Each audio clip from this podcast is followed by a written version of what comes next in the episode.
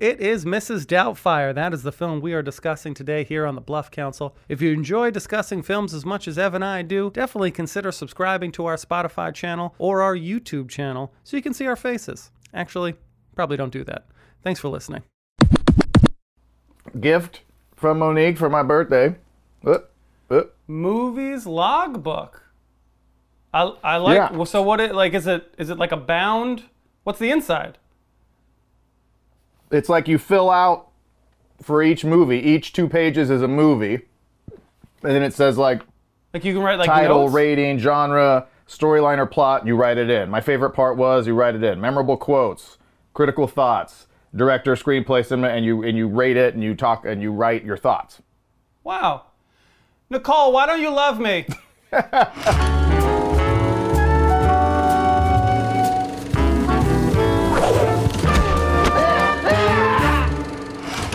All right. So, on a scale of 1 to 10, how much self control do you think it took me to not appear in this episode in full drag? Uh, uh, uh, all of it? Like all of the control? A hundred percent control? Yeah. Uh, you're in control of yourself because I was expecting it. I was, and it crossed my mind too. I was like, if I had a wig, I'd do it, but I don't. I don't. I don't. Yeah. I have a wig. Yeah, I know. it was it was a lot of it was a long long consideration. Just and I was staring like, okay, at maybe I'll just put maybe I'll just put on makeup. Maybe that'll be my compromise. I'll just put on lipstick and eyeliner. I didn't. I'm sorry, but you know, can't be too careful these days. are you sorry or yeah, or are you welcome? That's one. I'm sorry for me because I would have had a great time. yes, yes. Everyone else might have canceled us. I don't know. Yeah, not not everything ages well. Mrs. Doubtfire, Speaking of, segue Kings. love that defeated. uh, Robin Williams. A man who'd do anything Back off! Got a Tom here.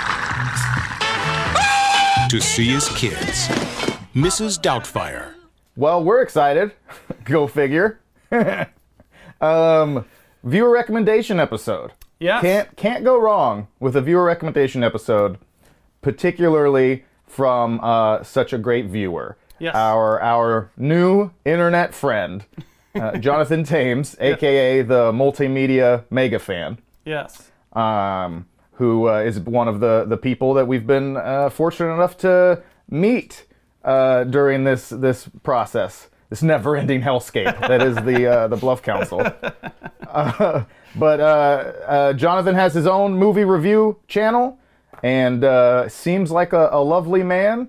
And uh, so we encourage you to go check his stuff out, unless he turns out to be some terrible criminal, in which case This this, never we never had. This We, yeah, we will delete this, and and I knew it from the beginning. to I reserve the right to, to pull back my rescind endorsement. all the nice time. things we say about him.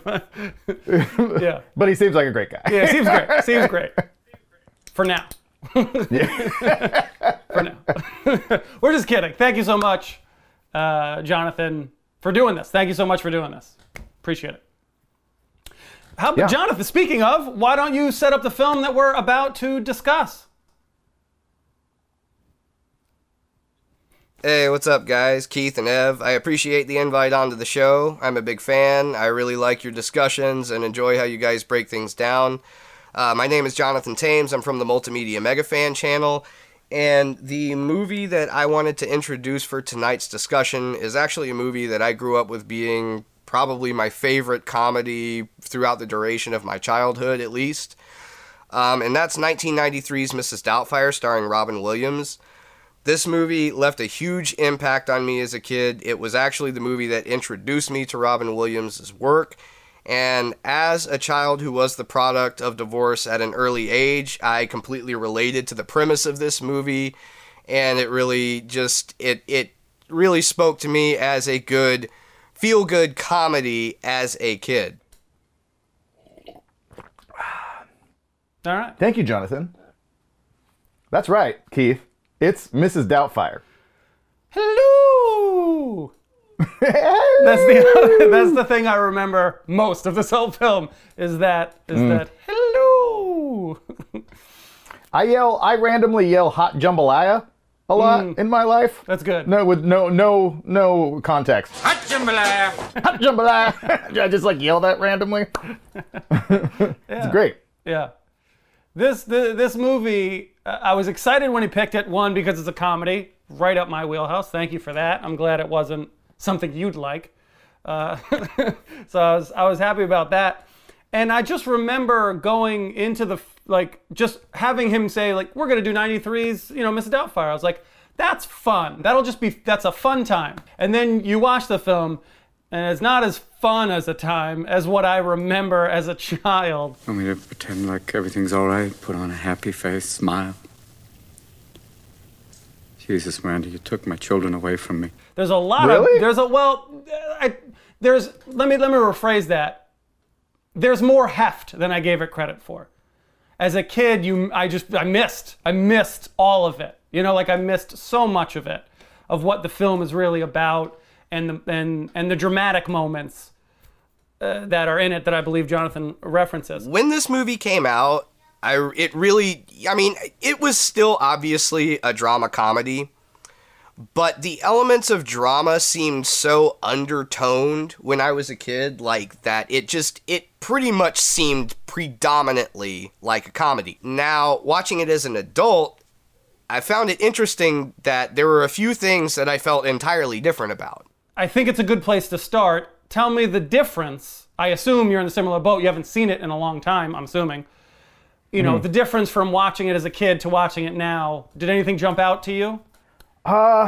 Not really, oddly enough. Uh, the thing that jumped out to me, I think, is that it's still great.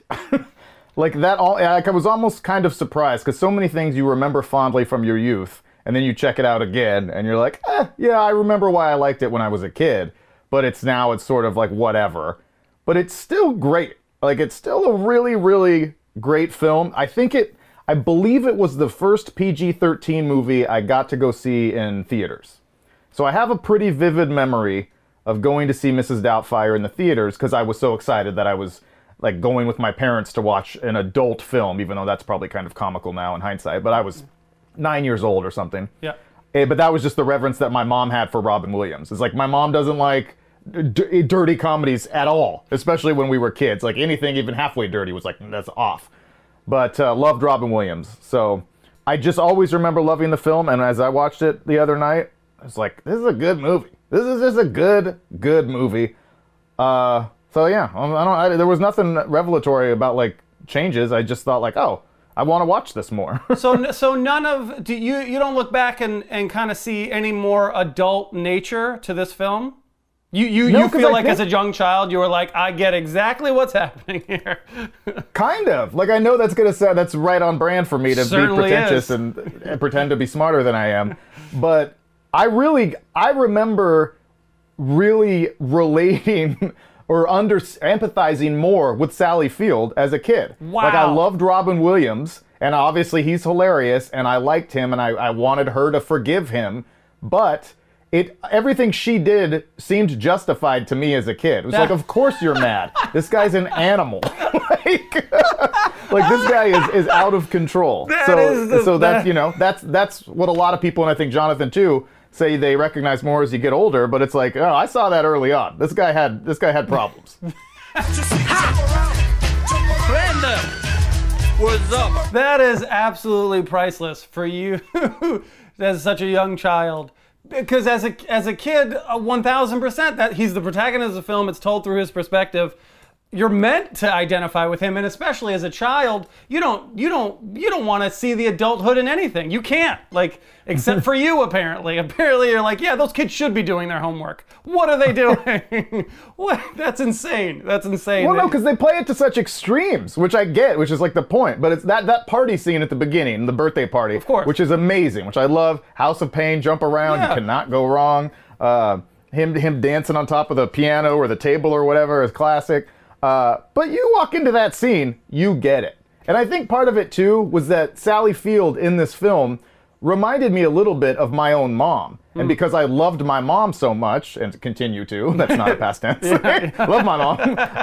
currently. like I could see her in this character, and then I'd be like, yeah, I empathize because I could see how frustrating that would be. Is like you get completely undercut all the time by your by your co-parent, by your partner, and it's not just that like oh we had a little party when I said no. It's that there's a fucking donkey in the living room and there's strange children jumping on all the furniture and you know what I mean. Like that's uh, that's a little much. You, you you can't can't tolerate that shit. I'd kick him out of the house too. I want to make a joke, and we got to cut it though. But I want to say donkeys and strange children sounds like my kind of party. Why, why do you got to cut that? As an adult, obviously, I, keep that party going. All right, we'll cut that part. I mean, what you're talking about is touches around what Jonathan brought up in his in his video as well. So Jonathan, talk about it.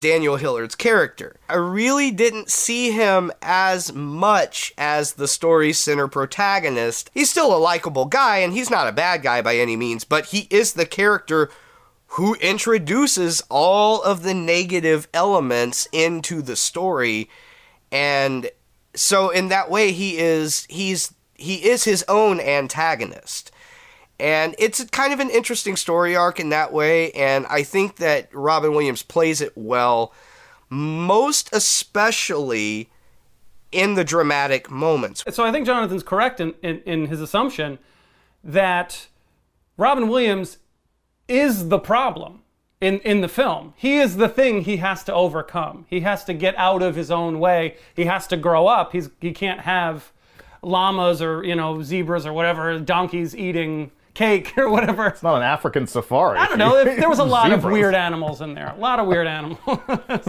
Not conducive to San Francisco. They can't live in that climate. What? oh, sorry. Do you do you have any thoughts on on Robin Williams' character in general? And and maybe you can touch on his performance. I know you're a big performance guy. Nope. The end. It really is obviously the story of his, uh, the story of his, if whatever you want to call it, evolution or transformation in, in more ways than one. Um, yeah, I mean, it is an interesting concept to think about a film that that you know so clearly has him as the protagonist, but also as a, as the antagonist in a way. I think that's an interesting concept. I hadn't thought of that before, where you're sort of the same. You're you're you're you're the hero, and you're also like the villain that has to be overcome is within you. That kind of thing. That's actually pretty pretty deep. I'm gonna want to think about that. Uh, because when you're a kid, You probably didn't get that probably as a young child. You you didn't get that as a young boy. You didn't realize because you knew everything else. You pers- No, no, I was I was reading science books while I was in the you know was in the theater, so I wasn't even hardly paying attention. Uh, but yeah, when you're a kid, maybe you think more that like Sally Field's kind of the heavy that has to be overcome, and then even ex- uh, as an extension, Pierce Brosnan is like the enemy, the the infiltrator. But I can see that as you get older. Um, you see that they're, they're both pretty good people. Like Pierce Yeah. Brosnan, even as a even as a as the villainous guy, is like a totally decent human being Yeah. uh, and just happens to be gorgeous. So that's that's you know it's That's not the- his fault. we're we're blessed. guys like us hate guys like you and Pierce Brosnan. You have it so easy, you sons of bitches. Yeah, but I think short, furry, and funny. That's Keith, except tall. yeah, tall, furry, and funny, except for the top part. Down here, just a, Yeah, anything goes. who knows? Who knows? You don't want to know. talk about talk about African safari. Probably think because of the beard that I'm really hairy. But, uh, I'm not. Shaved. Pierce Brosnan, I think, is an interesting character as well, just because you, you you mentioned it. I feel like they wanted to push his character to the limit of being uh, the bad guy, but in mm-hmm. reality, he's not. Because they even have that scene, which I thought was super interesting now, where he meets his friend at the beach or at the at the pool, and he's like, pool, yeah. yeah, and then he's clearly that like bro friend. He's like, oh, who are these rugrats you're running around with? You, you just you're gonna leave love and leave this lady any second, huh? That's not your Yeah. style, you know. And but he's like, oh no no no, I'm a good guy though. He he Yeah. you know he's like he's evolved, he's changed. I love those kids. I'm gonna be around forever. I'm gonna parent the hell out of those children. Yeah. Like so, I just They think call, a- all, the, the worst thing he does is call Robin Williams a loser, which he is. so like, Which is it's okay. Yeah. I just thought that was interesting. That like they really push him but they don't go all the way. They don't. They, don't- they this Yeah. film. Well, it'd be easier to go all the way. So it's almost like there's more. There's a lot more nuance, which we always talk about. Yeah. A lot more gray area, where it's like actually, like, it's not always so cut and dry in life. It Yes. literally never is. Yes. So like. it- you know, yeah, you got to be conflicted. Yeah. Maybe Pierce Brosnan would be a better father figure to these kids, Yes. even though Robin Williams is the funny protagonist of the film. Yes. like that's all. That that makes a film gives gives a film a little more depth. A- absolutely. The gray area of this film is is something I definitely wanted to mention because seeing it so long ago, so long ago, I didn't get any of that. I, all I wanted, I remember being like, Robin Williams is so fun. He's so funny. He loves his kids. He's like, why wouldn't you want to be with that guy? And now you you the the film does a nice job of a balancing act because that's really what the end message is. So that's really consistent throughout the whole thing. The end of the film is this monologue about how people can be good people together and people can be good people apart. You know, it, it one doesn't equal the other. So it's consistent, which I appreciated. Totally. Uh, but, but uh, back to Robin Williams a little bit Yes, more sorry. and his character. no, it's all right. d- It's details. easy to get distracted by Pierce Brosnan. I'll, I'll keep saying it. uh, and I think Jonathan brings up too is like is is, is the way that Daniel Hillard, Daniel Hillard, uh, has to like lean into his kind of more ridiculousness, a little more. He has to lean into his immaturity, to which is this, which is this idea that I'm going to go undercover dressed in drag as as a woman to be with my kids, which is this really uh, out there idea. And what's actually so interestingly ironic is that as this process develops, and the further that he goes into this reckless and irresponsible behavior, the further he goes into it, ironically, actually, the less reckless and irresponsible he overall becomes. But that craziness, quote unquote, leaning into that, embracing that, is what helps lead him, leads his life to like structure and a little more discipline, and it helps him grow as a human and helps him mature. And I think that's kind of neat. Uh, you know, it's it's it's it's entertaining. But let me not just tell you what Jonathan says. Jonathan should tell you what Jonathan says. Actually, let me tell you, Jonathan was saying, oh, I'm just kidding. Jonathan, The other thing that I totally didn't catch, there are a couple of scenes where it definitely shows him having to empathize with womanhood overall. Uh, being mugged on the street, and then the two scenes where she's kind of he. I'm sorry, I said she. the dude does look like a lady, but the the two scenes where he's very uncomfortably sort of approached by the bus driver in an oncoming fashion. And those are kind of things that I didn't really pick up on or felt like carried a whole lot of significance to the movie as a kid, but watching it as an adult, I think I understand why those elements were chosen to put in there because overall, I think the movie actually is an interesting story about uh, human evolvement, about becoming a better person, a better parent. what you're both touching on, what you just said and what Jonathan said as well, I don't necessarily, I don't relate those two things. And this is that we've had this conversation many, many times, and we'll continue because I love comedies so much. The difficulty with comedies is to still try and be a good film, but then also get laughs. And also predominantly drive happiness and funny moment, and you create funny moments that are relevant to this. Like that's really, really hard to do what this film, what what I believe, as I interpret, Jonathan, if I'm misinterpreting what you're saying, feel free to come back in the comments and, and let us know. But as I interpret it, her, as I interpret what Jonathan was saying, he sees the comedy coming from Robin Williams, his evolution through being a woman, and that process of being a woman really helps the comedy and helps him become the person he needs to be to for this to and I, I not that I take issue with it that's probably too strong but I don't necessarily see it that way.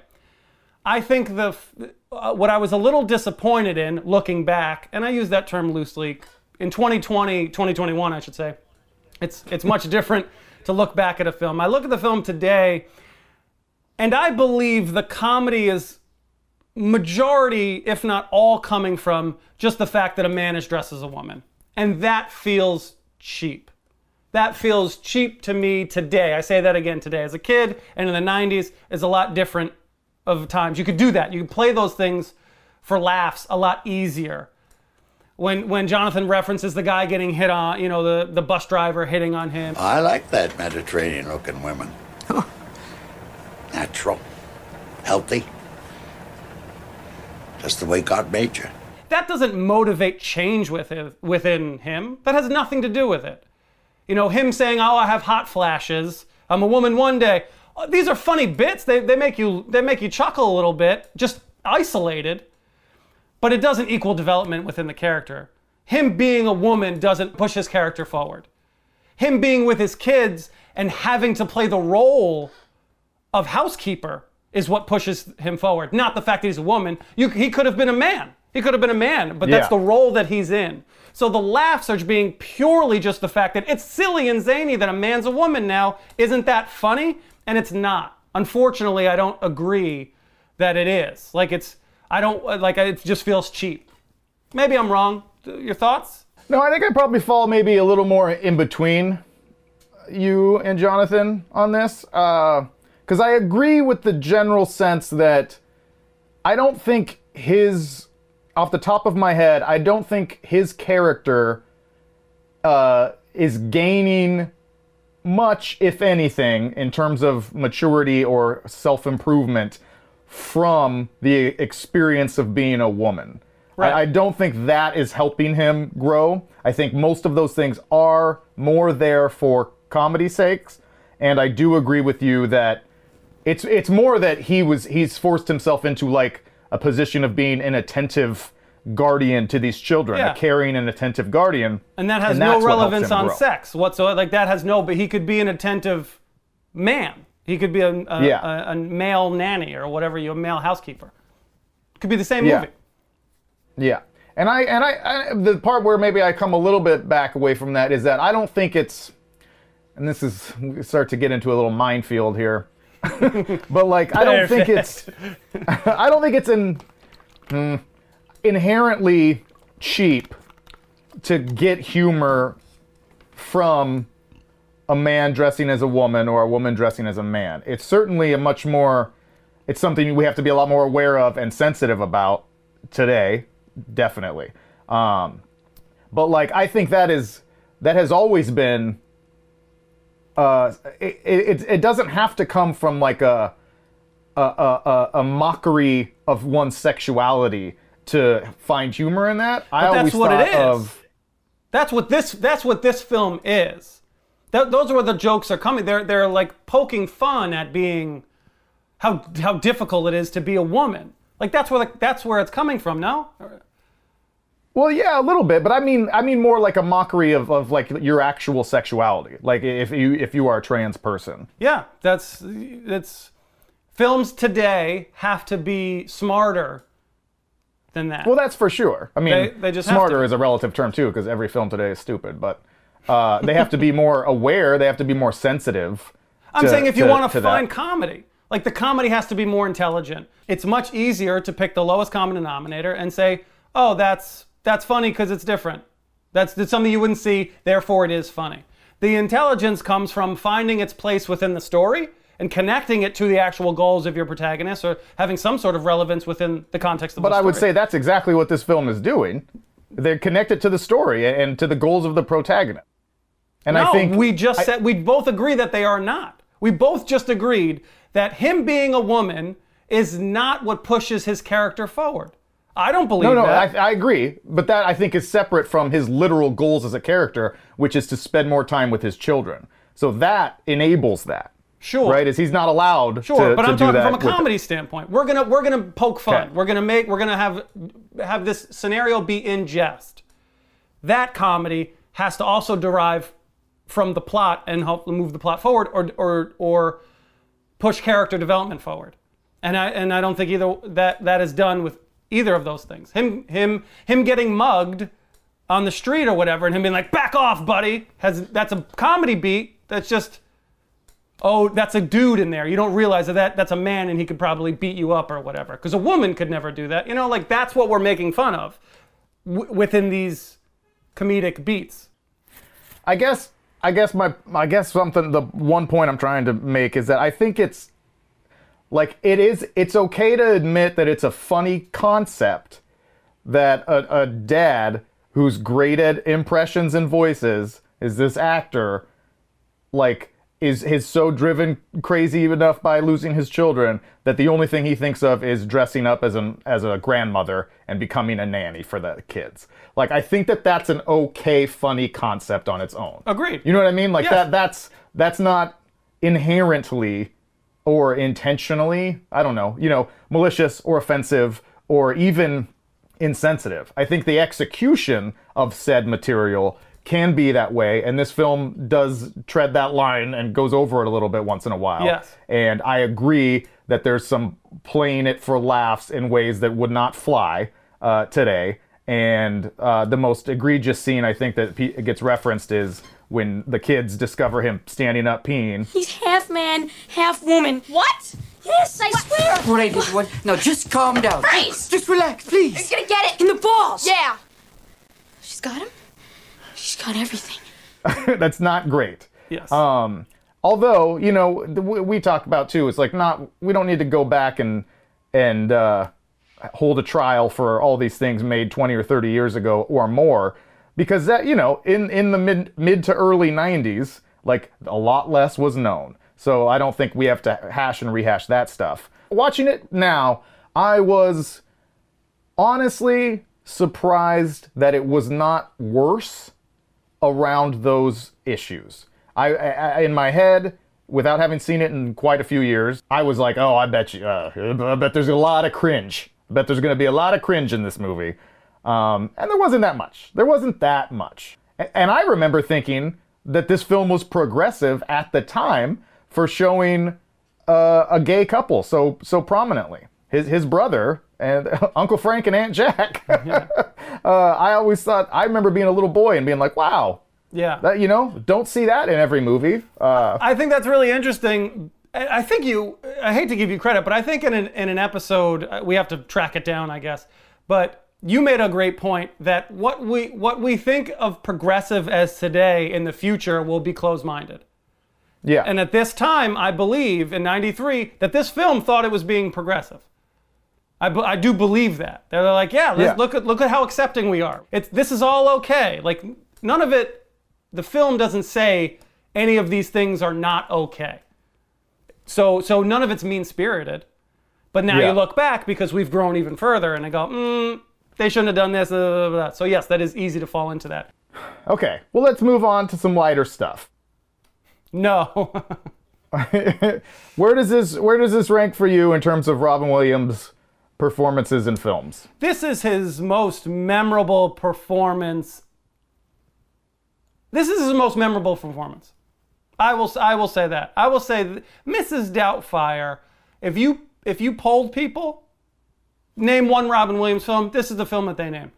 I'm only hesitant to say Good Will Hunting because I truly love his performance in that film. Yeah, An yeah, it's amazing, ma- uh, just such a great, wow. I love that. I love his role. Love what he did with it. But that might be more personal. I just think when you think Robin Williams, I think you think Mrs. Doubtfire.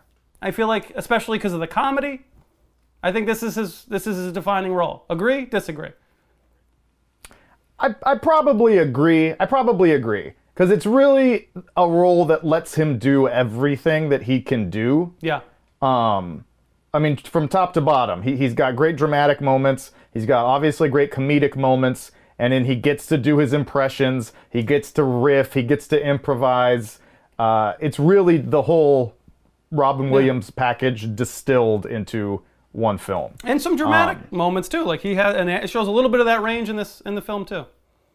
Yeah, totally. So I'm I'm inclined to agree. I don't think there's I think there's literally no one else in the world now or then who could have played this role and had it be such and ha- helped the film become such a monumental success because it was hugely successful, Yes. hugely popular, um, and is is I think for many, particularly children of that era, uh, an all-time favorite.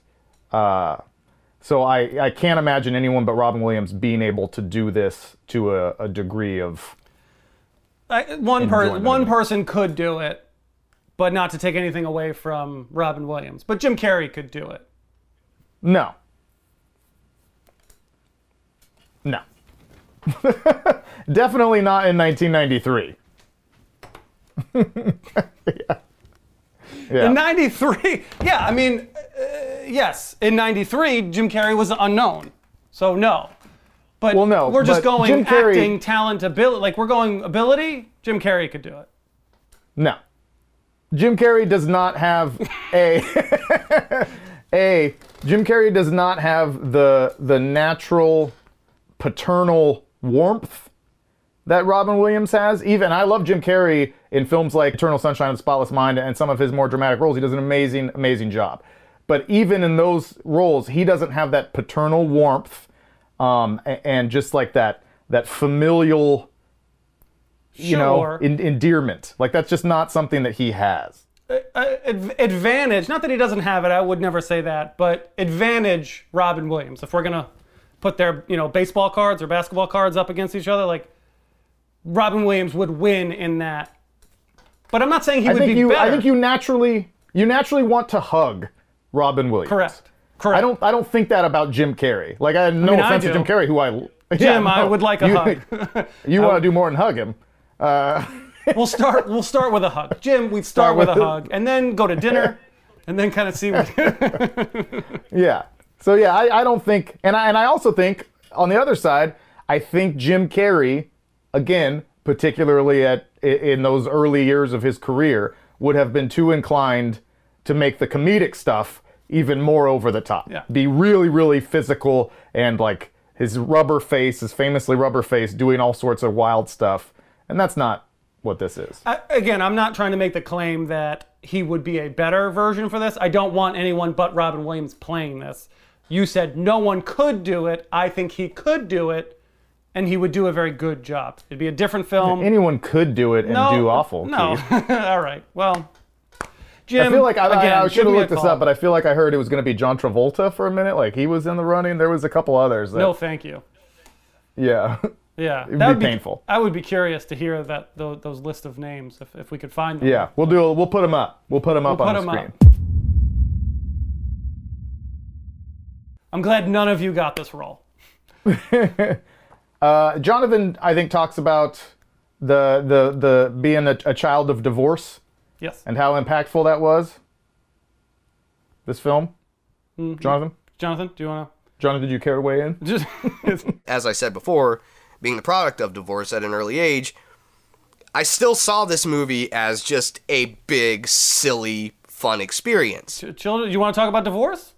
Yeah, yeah, of course I do. As a child of divorce, and as you, a child of what should be a divorce. Divor- No, I'm just kidding. No, That's no. terribly mean.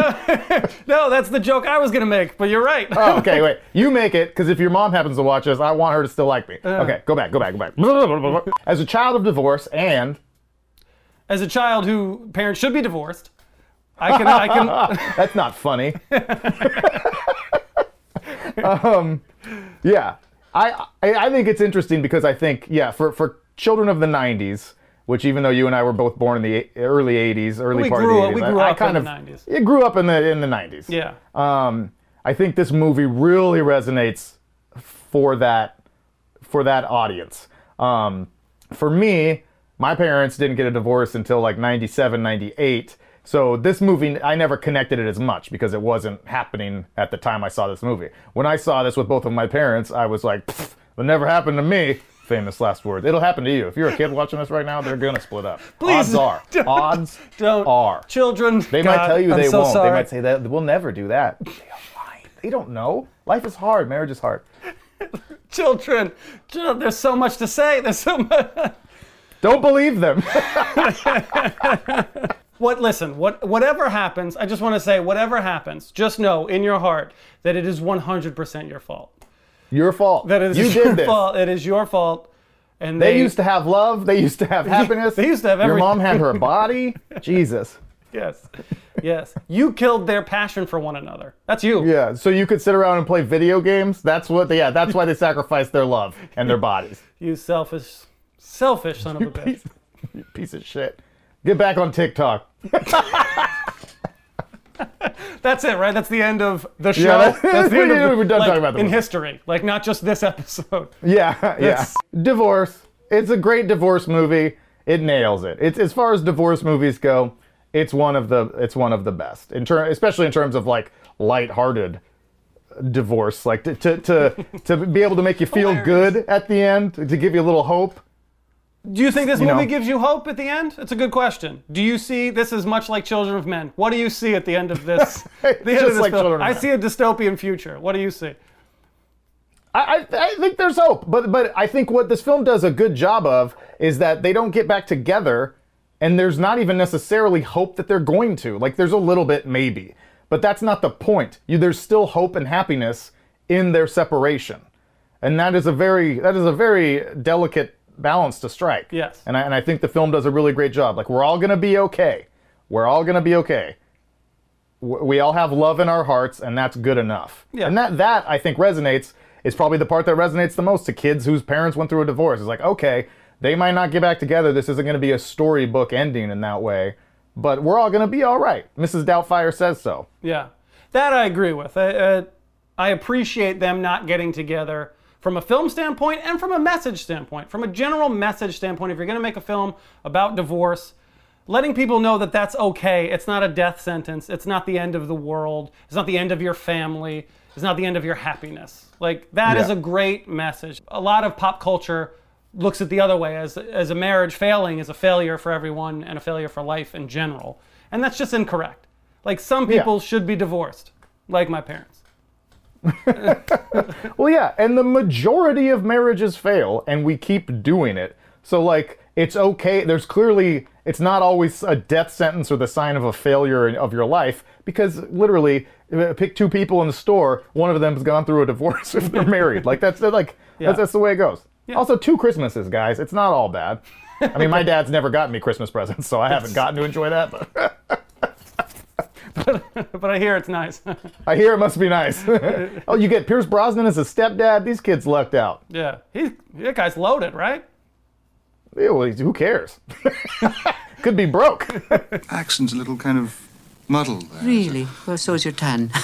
Other performances, just as a roundup, I think Sally Field is amazing. I think she does a great job with what I've heard. I uh, like I've heard people say that her character is not. She doesn't have that much to work with, and she she seems like the heavy and uh, is like the killjoy all the time. And again, I never saw it that way. Like there's once or twice where you're like, okay, Sally, like l- lighten up a little bit. But overall, I think she has some really humorous moments. Um, she's she. I think she's likable. Like I don't think she's being super unreasonable, and so that makes me like her character and think she does a great job. I don't dislike anyone. I don't Yeah. dislike one character from an emotional standpoint. I, I re- like, especially now. Even back then, I didn't, but even now, I even tend to agree with Sally Field more, which I think Jonathan mentions. The person that I feel like you really empathize with more when watching this as an adult is actually Sally Field's character, in, in my opinion. I don't know. What do you guys think? I look at Sally Field. I go, today, you obviously when you were six, but me is 38. I say, yeah, Sally Field, you're right. Get out of that marriage. It's not right. It's not right for Yeah. you. like this isn't working. You will be better off without him. So do that. And I get it. Pierce Brosnan, obviously great. This is this is honestly the role I think of when I think of Pierce Brosnan. It's like I know Bond, but those Bond movies were almost all pretty awful. Um, but this is what it is. Like this is Pierce Brosnan. Huh? Goldeneye, that video game is legendary. Yeah, yeah. The video game is better than the movie. This is a role I was jealous as an aside. I would like to play this kind of role. Yeah. Just, but I, I would be just a little smarmier. Yes. But this is like, I, I this is the role I should play. And then the, just a you know supporting role, the guy who thinks he's great. Yep. Yeah. I'd kill it. Write me a role, would you, Keith? Setting goals is the first step to making the invisible visible. Buddha said that. Fucking Buddha. You look so swole, baby. Bulk season, bro. Love the Fiddler on the Roof reference. Now that now you get it. Now, I you understand it. I did. I did. I did. When I got it, I was like, oh, cultured. You're welcome. You're you. welcome. One Oh, joke. but look at this nice thing we have here. Four hours of my life for one joke. Worth it. It's a great film. It's a great episode too. Go watch it. Okay. What's the funniest moments? Robin Williams. When Robin Williams is Robin Williams, those are the funniest parts. I don't think there's anything that made me like laugh more than anything else. But when he's just kind of let loose, he's fun. He's enjoyable to watch. I, nothing, no one bit stands out to me, to be honest with you. The final scene of in the in Bridges restaurant where he's switching back and forth and running back and forth and getting drunk. And I love his back and forth with Robert Prosky, the the boss, that that actor. He he does a great job. Where it's like ran into a, a girl I used to date, you know, and he's like, maybe your girlfriend's got a girlfriend. Hey, it's the '90s. Like just all that back and forth is really really funny. I got the stretch outside. Like just I I just always thought that was hilarious to be like this boss that you're so eager to impress. You you have a few scotches and now you're just like, let's try to get some chicks out in the wi-" like it's just it's their little dynamic is really funny. You dog. You scallywag. Oh. I think maybe the, the line I thought was the funniest that I would not have thought was as funny as a kid on this watch was uh, her talking about having how Sally Field has a power tool in the bedroom. And then she says she uses it and the lights dim. It's like a prison movie. She's got a power tool in the bedroom, dear.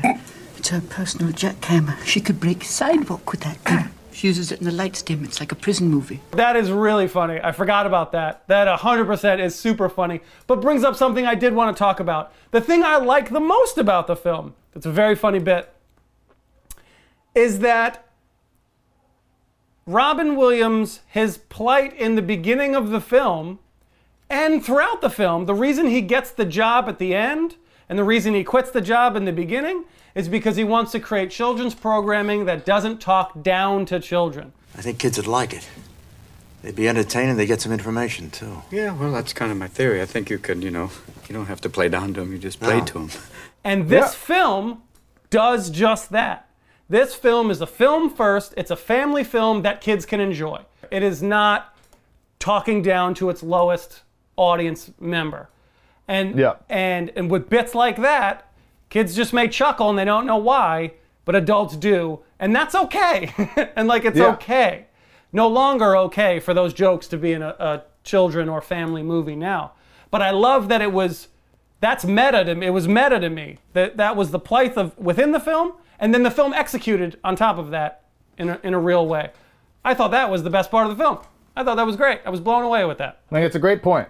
It's a great point. It's a great observation that that his whole that his whole mission is respecting children enough to level with them Yeah. and and and, and relate to them, and that's exactly what the film does. So that's brilliant. Great Brilliant. job, Keith. Thank you. You're on fire. Robin Williams uh, was uh, the first celebrity whose whose uh, passing brought me to tears. The the first has a celebrity dying. Uh, let's end it on this positive note. Has any celebrity death ever made you cry? I was. Re- this is gonna sound stupid, but I was really sad when Tupac died. He, I loved. Tupac growing up, and I was really sad when he was gunned down. But Robin Williams was was also up there. Uh, like he was definitely someone I was uh, was right before I went out to San Francisco. Right? That was Yeah. like the time frame was like right around 2014, 13. Like what was? yeah, it was right in there because we were just getting ready working for the the Giants to go on a playoff run. So it had to have been 2014 playoffs, and he had done the he had done like the play ball speech or something like a for one of the previous uh, championship runs, and so they brought his video back and played it on the giant screen, and they had his three kids come to throw out the first pitch. And that was like surreal Yeah. because the energy is through the roof anyways because it's the freaking playoffs or the World Series or whatever it was at this time. And uh, and they didn't even show the image at first; they just did his voice. So his voice just echoes throughout the ballpark. Goes, "Good morning, San Francisco," and it was like, Yeah. like, and then they bring up the image of him pumping it up.